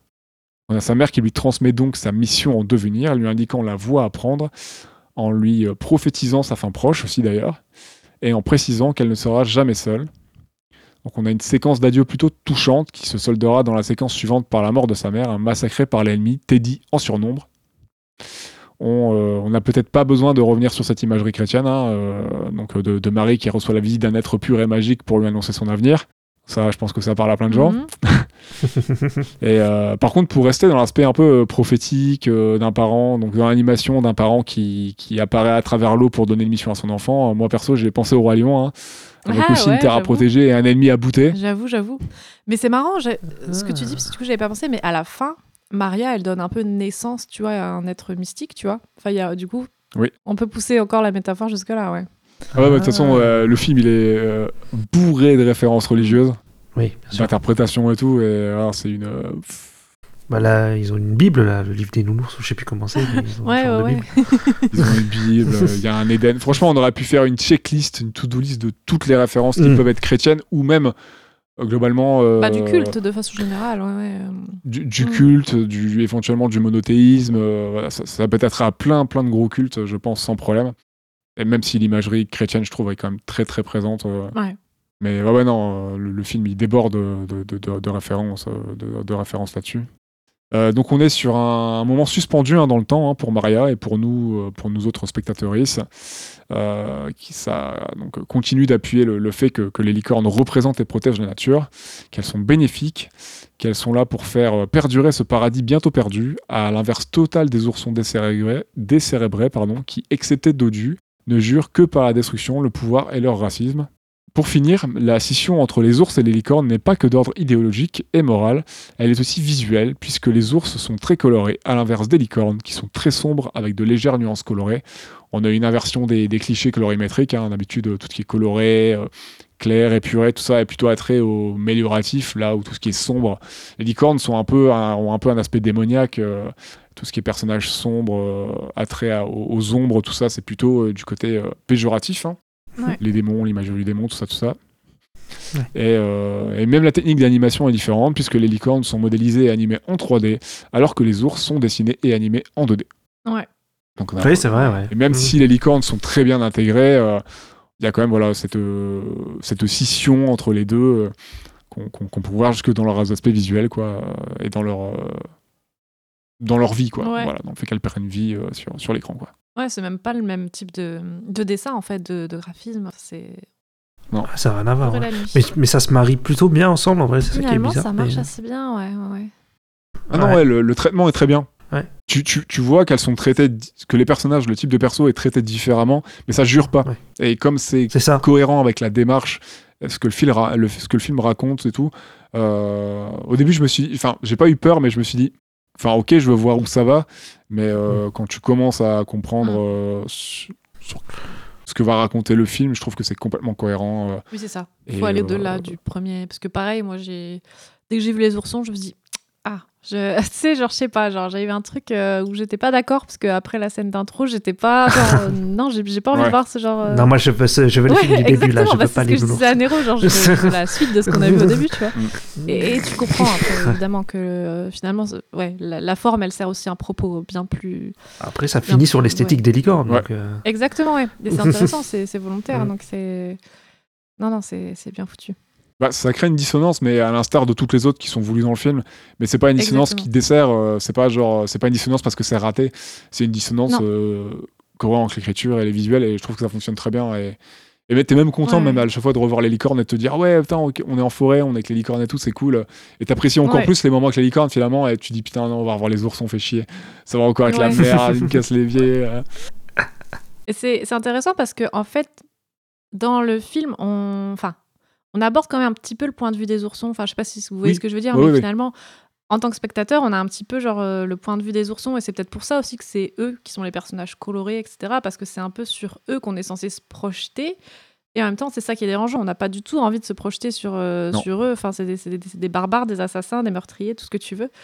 Et, et du coup- c'est encore une fois dissonant et c'est ça qui est intéressant parce que c'est c'est violent. T'as pas envie de toi de t'identifier à ces personnages-là et pourtant le film, enfin voilà, il y, a- y y ce regard-là qui fait que que c'est plus à ces personnages-là que tu Enfin, Tu vas voir tu peux plutôt les choses à... à- travers leur regard, quoi. Mais...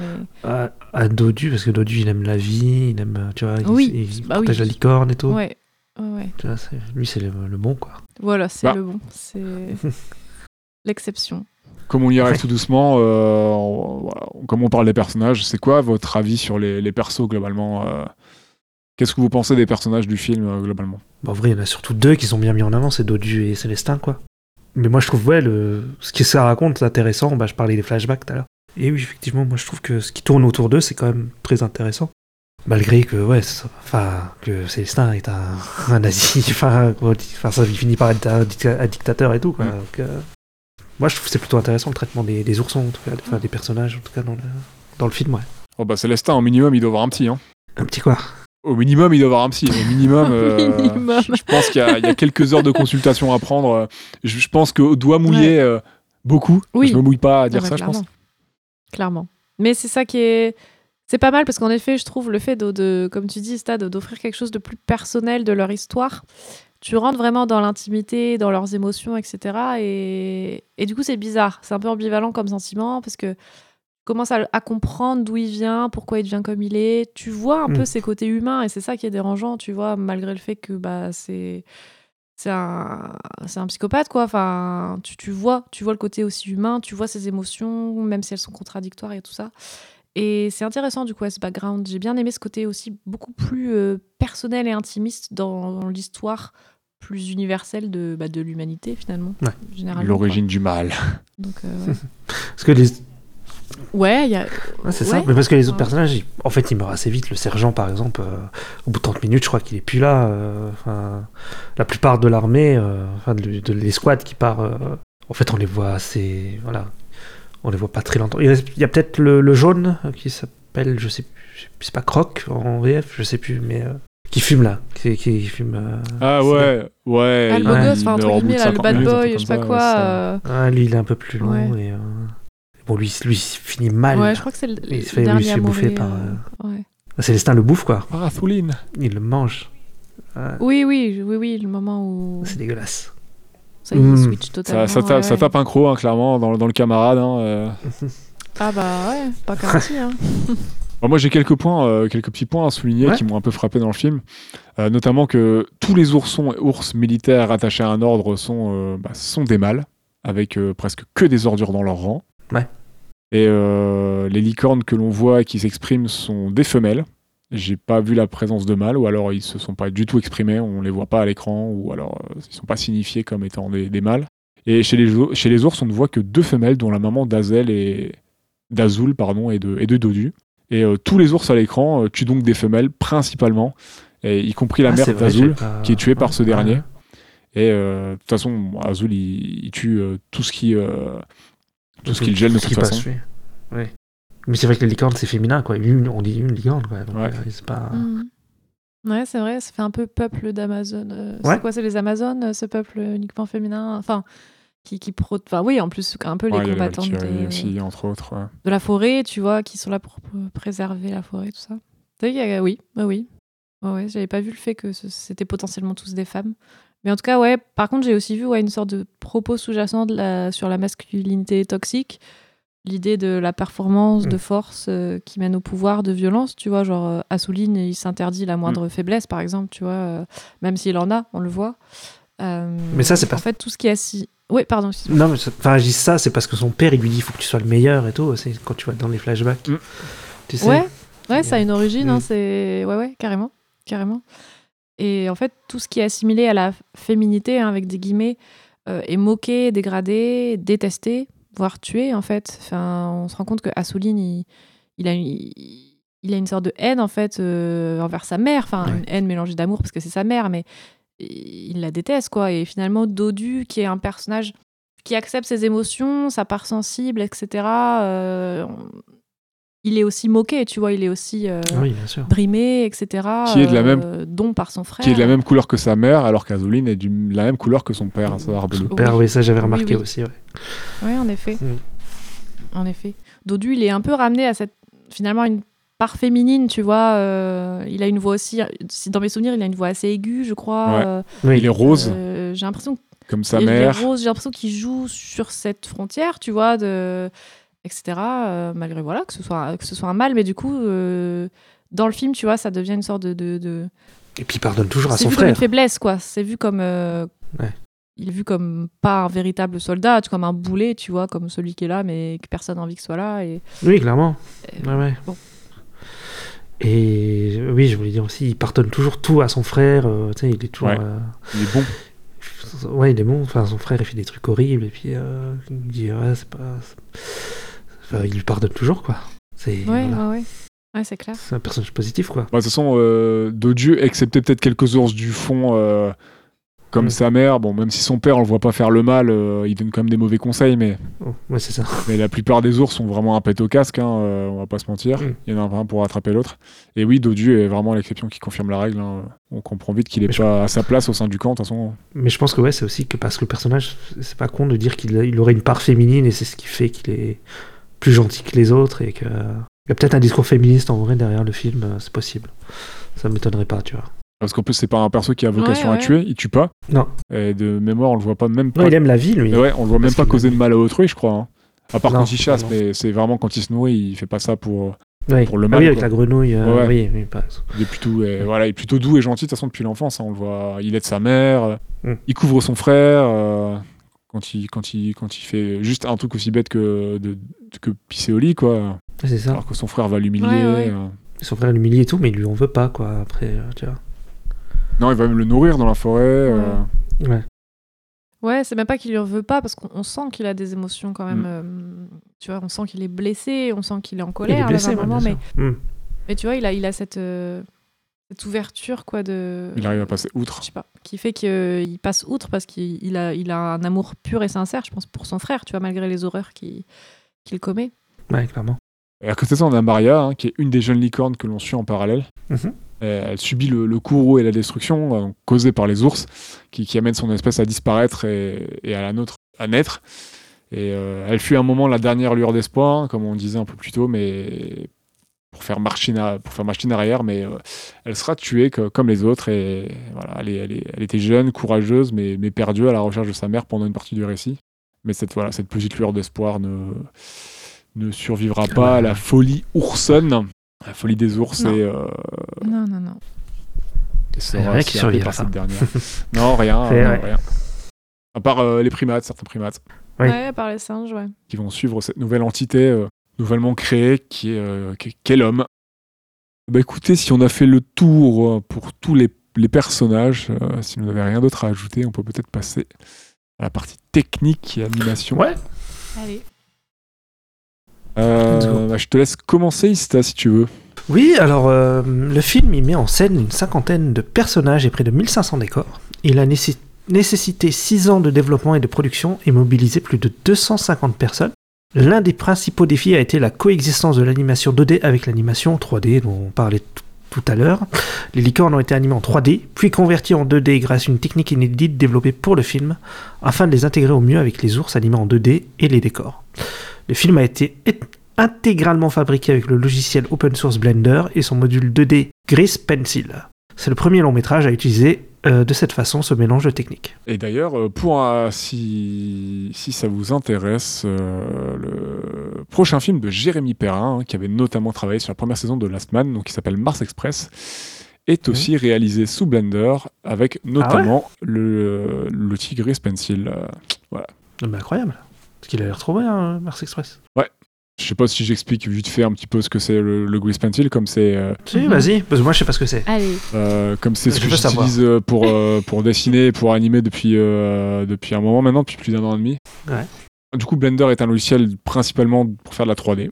Mais on peut aussi faire du montage, de l'editing, euh, tout ça avec, euh, de l'animation 3D. Mais il y a un outil qui a été, euh, qui a été développé pour, euh, à la base, juste faire des annotations, des petits dessins, tout ça, mais euh, qui a été euh, bien, bien amélioré. D'ailleurs, il y a une toute nouvelle version qui arrive dans courant novembre, qui a l'air, euh, Mhm. qui a l'air caliente, ça va être un, ça va être un régal. Et en fait, le Grease Pencil, c'est un outil qui est intégré à Blender et qui permet de faire de l'animation 2D dans un environnement 3D.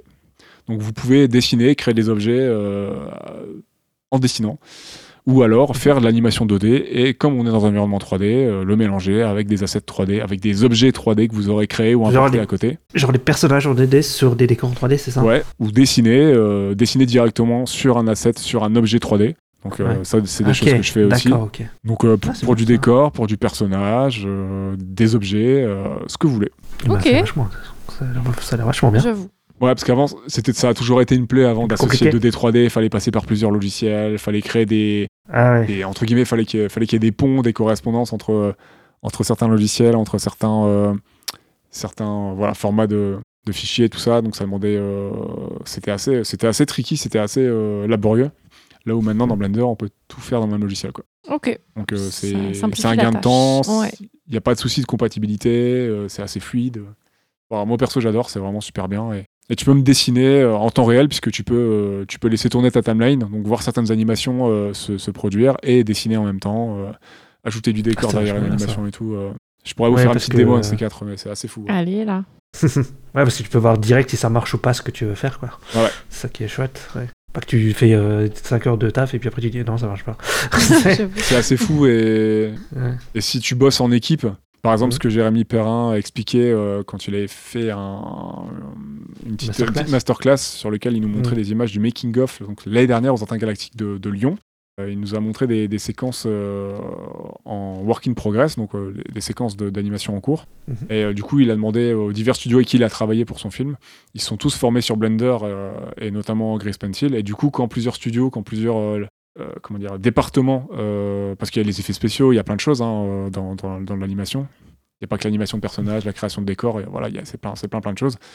Bah, quand tu es sur un logiciel euh, sur lequel, bah, s'il y a un département qui fait de la 2D, la 3D, etc., bah, tu sais très bien que ça sera le même logiciel, que tout va s'imbriquer sans, sans trop de problèmes et tu n'auras pas, voilà, ce que je disais un peu plus tôt, de soucis de compatibilité, de, de dire ah oui, bah, tel, Ouais. euh, voilà, tel studio il bosse de telle manière, bah, en fait ça va pas passer avec euh, cet autre studio qui bosse avec ce logiciel de telle manière-là. Donc ça permet aussi d'uniformiser et de réduire les soucis de compatibilité entre euh, techniques et aussi Ouais, entre les de- différents logiciels, ouais, parce que, ouais, ok. et de liens entre les différents studios qui vont travailler sur un film, parce que c'est très récurrent, comme euh, pour Oui. euh, Unicorn Si Noir, est Blender, ce serait plus facile, quoi. Voilà. Ouais. Exactement. Conclusion, mettez-vous à Blender. Bah disons que voilà, c'est pratique, c'est open source, c'est gratuit, euh, Mhm. c'est quand même assez, assez, assez ouvert et c'est quand même très cool quoi. Ouais. On a déjà parlé plusieurs fois, mais globalement les visuels du film, je pense qu'on a trouvé ça plutôt incroyable. Ouais, bah, elles sont chouettes, hein, de toute façon. Comme tu disais, le rose, euh, comme la licorne avec les ombres et tout, ça donne une esthétique super chouette. Ouais. Mais il y a le. Au début, quand ils font le- l'origine story sur euh, les licornes, tout ça, ça fait un peu livre de Bible Oui. et tout. euh, C'est Oui. vachement sympa aussi. Ouais. J'avais failli prendre cette scène, euh, je l'ai bien aimé aussi. On est encore dans, dans un autre gra- type de graphisme, j'aime bien. Bien Ouais. Plus dans l'iconographie, euh, ce qu'on peut retrouver dans des livres euh, religieux, historiques, euh, c'est bien foutu. Le tout animé. Ouais, un peu fresque. euh, Ouais. ouais. Ouais, ouais. Hmm. Non, bah je, de toute façon, oui, il y Ouais. a pas. Là, ce... Là, ce qui est encore plus grand, si je puis dire, que, que juste le visuel qui serait joli ou pas, c'est que c'est que la forme, elle a un propos. Et c'est ça qui est, qui est intéressant. Moi, j'ai- j'aime beaucoup. Parce que c'est c'est travaillé dans le sens où tout ce qu'on voit, ça a un sens. quoi. C'est pas, c'est pas le hasard si d'un seul coup, il y a des personnages qui peuvent paraître un peu plus cartoon, qui s'inscrivent un peu moins bien dans le décor, on se demande pourquoi, c'est bizarre, etc. Mais en fait, non, ça a du sens. Et, et quand le fond et la forme prennent sens tous ensemble, enfin, il y, a- il y a quelque chose de qui en fait une œuvre unique, quoi. Et, et, et on sent que c'est créé toute pièce pour, euh, pour délivrer certains types de messages qui, qui, qui étaient importants, j'imagine, pour le réalisateur de délivrer. Donc c'est super intéressant en fait. C'est super intéressant quand quand voilà tu fais tu fais des petites recherches un peu sur le film, tu vois un petit peu ce que ça ce que ça pouvait signi- signifier. Et quand toi tu découvres un petit peu au- tout au long des scènes et du film euh, que c'est pas le hasard quoi et que et que ça a un sens. Donc euh, non. Ouais, ça raconte, euh, ouais. ça raconte des choses autant dans son visuel que dans le Ouais, scénario, exactement. en fait. Moi, je sais que j'ai beaucoup hésité hein, avec la séquence d'intro, notamment, qui est dans l'église avec le miasme et tout, là, quand Marielle quitte sa forêt. euh, j'ai- Mm. J'aime vraiment beaucoup, beaucoup ce style. Et, Ouais. et d'ailleurs, pour parler des licornes et de style et d'inspiration, on parlait de- de- du style des licornes, coup, qui est très épuré, qui est sous forme vraiment de silhouette, Ouais. de shape. Mhm, ouais. Et Alberto Vasquez, le réalisateur, cite, euh, cite une, un grand nom de l'animation en termes de référence, puisqu'il cite euh, Lotte Reininger, qui est une réalisatrice et surtout une pionnière dans l'animation. Euh, elle est très connue pour avoir euh, réalisé Les Aventures du Prince Ahmed en 1926. Donc ça commence à dater. Et qui est, je crois, une très très très très grande source d'inspiration pour Prince et Princesse. Ouais, j'allais dire, j'allais dire, ok, d'accord, ouais, je vois. De Michel. Ah, Exactement. oui. Qui Bah c'est oui, juste des ombres euh, qui. Ouais. Ouais. Et euh, elle, c'est, oui, c'est elle qui faisait ça. C'était que ouais, avec que des ombres comme ça, des personnages en ombre. Ouais, ouais, ouais, elle, était, elle, a- elle a vraiment essayé plein plein de choses et, euh, et ce film est un des, euh, ouais, un des jalons de l'animation hein, de, de l'époque. hein. Ça a été, euh, c'était quelque chose, c'est, c'est une pierre importante, une pierre angulaire. Ok. Et on est vraiment dans ce travail de l'ombre, quasiment l'ombre chinoise, parce qu'elle était, euh, elle a commencé à faire des, des- des théâtres de marionnettes inspirés des ombres chinoises très petites, hein, parce que à partir de 6 ans, elle a commencé à s'intéresser à ça. Ouais. Et du coup, voilà, c'est c'est dans cette, euh, c'est dans ce style-là, dans, dans cette un petit, dans cette optique-là qu'ont été un peu développées euh, les licornes du film, c'est- qui sont, c'est vrai qu'ils sont, qui sont très épurés dans leur, très épurés, pardon, dans, dans leur Mhm. approche, qui sont des silhouettes euh, vraiment, vraiment très simples dans, leur- dans leur plus simple appareil, avec quelques touches de couleur. Ouais, il y a un peu du gris quand oui, il tourne la on tête. de la texture un ça, petit ouais. peu, mais, mais ouais, ouais, ouais. Et on est dans l'expression la, la plus, la plus simple, quoi. On est quasiment dans du, dans- voilà, dans du théâtre de marionnettes, dans du théâtre d'ombre. euh, et euh, bah, notamment Clairement. dans la séquence que- dont, dont je parlais, hein, euh, au-dessus de la rivière, où notamment à un moment tu peux les voir les, euh, Maria et sa mère face à face euh, sur le fil de l'eau, avec leur ombre euh, en noir, euh, un, peu, un peu transparente. en- Et, et tous les arbres, tous les décors et tout sont en ombre aussi, sont, sont, sont en forme, euh, sont vraiment en forme un peu découpée en papier découpé. T'as l'impression que c'est quasiment du papier découpé. euh, Ouais, ouais. Et avec des nuances de, des nuances de noir, tout ça, euh, et mélangé à de la couleur. Et euh, c'est c'est très cool, quoi. Ouais, carrément. Carrément. Les scènes avec les licornes, ouais, je les trouve vraiment très, très, très jolies. euh. J'aime beaucoup ce style. Ouais, je suis d'accord aussi, c'est un style vraiment chouette. ouais. Et euh, d'ailleurs, on doit la direction artistique au réalisateur hein, Alberto Vasquez, qui a notamment été sur DA sur un autre film dont on n'a pas parlé, qui est Bird, euh, Bird Boy, The Forgotten Children, Ok. Que, que j'ai C'est un pas film vu. de lui, ça, ou c'est quoi Euh, c'est un. il me Oui, bah c'est, bah si, c'est, euh, Ah bah oui, c'est la version anglaise de. oui, c'est Psychonautas en fait. Psychonautas. ça. Ah oui. Donc il était aussi à la DA sur ce film. Mais j'ai, l'impression que la DA, ouais, est un peu pareil, Psychonautas. De ce que j'ai vu, j'ai l'impression aussi que le personnage pr- principal est un peu cartoon. Et derrière, t'as un peu des trucs un peu plus, euh, ouais, bah, comme comme Unicorn Wars. Ouais. C'est, ça a l'air intéressant aussi. Ouais, ouais, bah faut, faut que je vois ça, Ouais, il y a l'air d'avoir aussi un, un subtexte assez, euh, assez, voilà, assez profond, assez euh, un peu violent. Pas de la même manière, mais du moins dans la bande-annonce, ça, ça dégage Mm. un petit peu ça. Donc, euh, pareil, j'aimerais bien le voir. Et puis après, ben, à la direction de l'animation, on a Chris Sembe. Et à la supervision des, décors, on a Leir Hacha. Voilà. Donc, euh, bon, l'équipe a, fait vraiment- a fait vraiment un super taf. Et voilà, je trouve vraiment le film visuellement euh, incroyable. Quoi. Notamment, voilà, toutes les scènes de forêt, euh, les décors sont vraiment super beaux. L'anime est vraiment folle. Et, les séquences avec les licornes, voilà, vraiment super boulot. Et moi, j'ai adoré. Ouais, ouais, ouais, je suis d'accord. Ça me fait aussi un peu penser, euh, ça n'a rien à voir, mais à, à des jeux euh, comme, euh, comme Limbo, tu vois, ce genre de choses qui, qui jouent beaucoup sur les Oui, ombres, ouais, sur ouais. les rapports de taille, Ouais. d'échelle, des, des choses démesurément grandes, des trucs un peu monstrueux aussi. Enfin, c'est pas, pas tout à fait la même chose, mais je sais pas, il y, a- il y a certaines séquences avec les licornes qui m'ont fait penser à ça. Si, un peu, ouais. Je crois qu'il y avait Inside aussi, qui était un peu. L'autre jeu des créateurs de Limbo, qui était un peu dans le même délire. Il y a un peu de ça, hein, des formes épurées, euh, vraiment qu'on comprend avec le contour de leur forme, des nuances Mm. de noir, de gris. Bon, il n'y a pas de couleur dans Limbo, mais là, il y a, il y a un ajout de couleur, mais il y a pas mal d'éléments importants qui sont de toute façon en, en noir découpés comme ça, et on a un peu ce, ce- bah, ce côté clair-obscur, c'est juste Oui, qu'il y a la couleur ouais, en oui, plus. c'est Quoi. ça. Qu'est-ce que vous avez pensé de la musique? Est-ce que tu peux nous, nous introduire le, le compositeur euh, Ista ou, ou Claire Ouais, au choix euh? Allez. Ouais, bah le compositeur des films, c'est Joseba Beri... Beristein, Beristein, je sais pas comment on dit. Et il a précédemment composé la musique du film Le Voyage de Magellan, le premier tour du monde, qui est sorti en 2019. Voilà. Je crois que par contre ce film, est- il a l'air euh, random euh, complètement. mais- Je crois que j'en ai Ça entendu parler, je mais... l'ai pas Vraiment pas vu du tout. je crois que c'est un truc en Ah, 3D qui est très mal noté. mais, euh, si je me trompe pas. Ouais. Oui, c'est ça. C'est- Ah. ouais, ça a pas l'air ouf. En tout cas, c'est sur Prime Vidéo, voilà, si vous voulez le voir. C'est bon à savoir. Et, et qu'est-ce que vous avez pensé de, de sa compo pour Unicorn Wars? J'ai honte, j'ai plus tout en tête, j'avoue.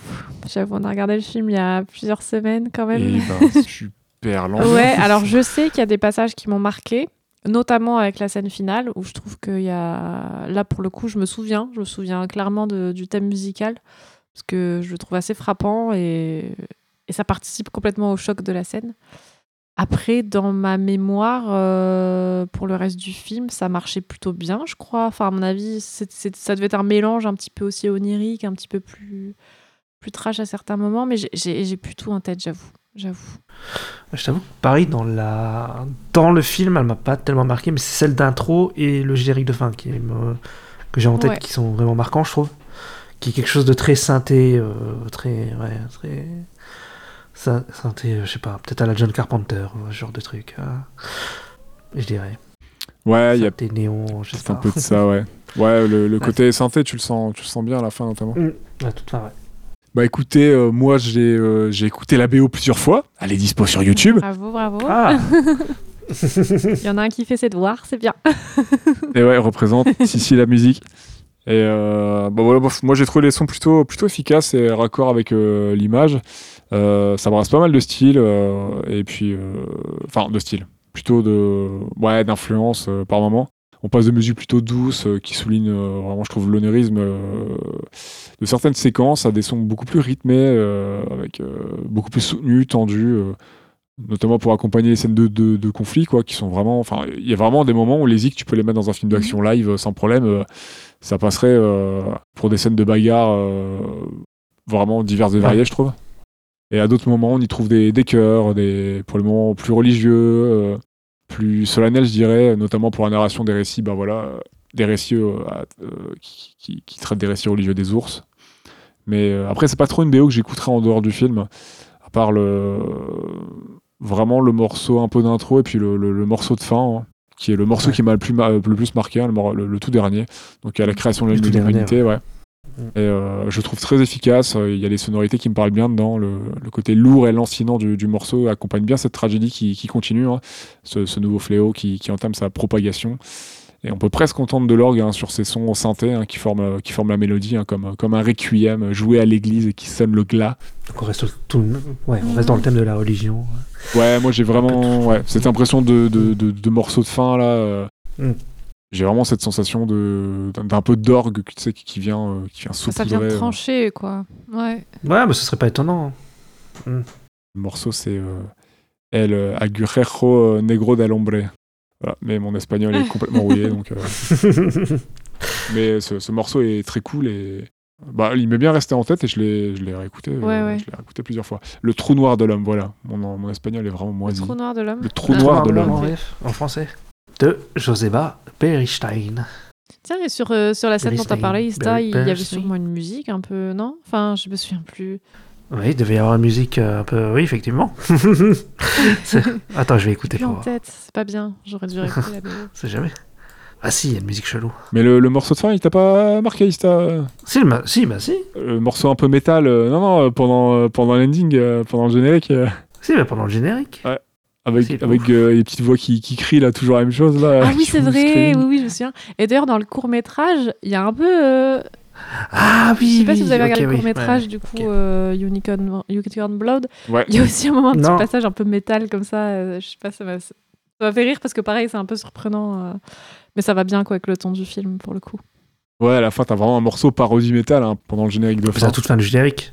Ouais, ok, d'accord. c'est le- Oui, c'est vraiment à toute fin. Et le, le, le chanteur qui fait du, du, du screaming dessus, euh, Ouais. il, ré- il répète toujours la même onomatopée. euh, c'est, voilà, tu verrais bien un mec habillé en ours en train de gueuler euh, pendant la chanson, quoi. C'est quoi, c'est une musique qui fait rouler Mais c'est une vraie musique, hein Non? Je Euh, bah ouais, c'est un, enfin c'est un, c'est un titre quoi, mais euh, mais je sais pas s'il a spécialement été composé pour euh, pour le film. hein. C'est euh, le titre, c'est il est sur euh, il est sur le sur le conducteur. si tu ouvres la playlist, c'est le tout dernier morceau. El Bosque Marico Ça fait très black metal. Respirando Audio. Ah ok. Je suis De Hongo. le même truc. C'est vrai que Scream Script, c'est Est-ce que vous pensez que c'est genre un cliché du gros nounours métalleux pour faire le lien entre le métal et l'ours Possible. Peut-être. Il y a peut-être un peu de ça, ouais.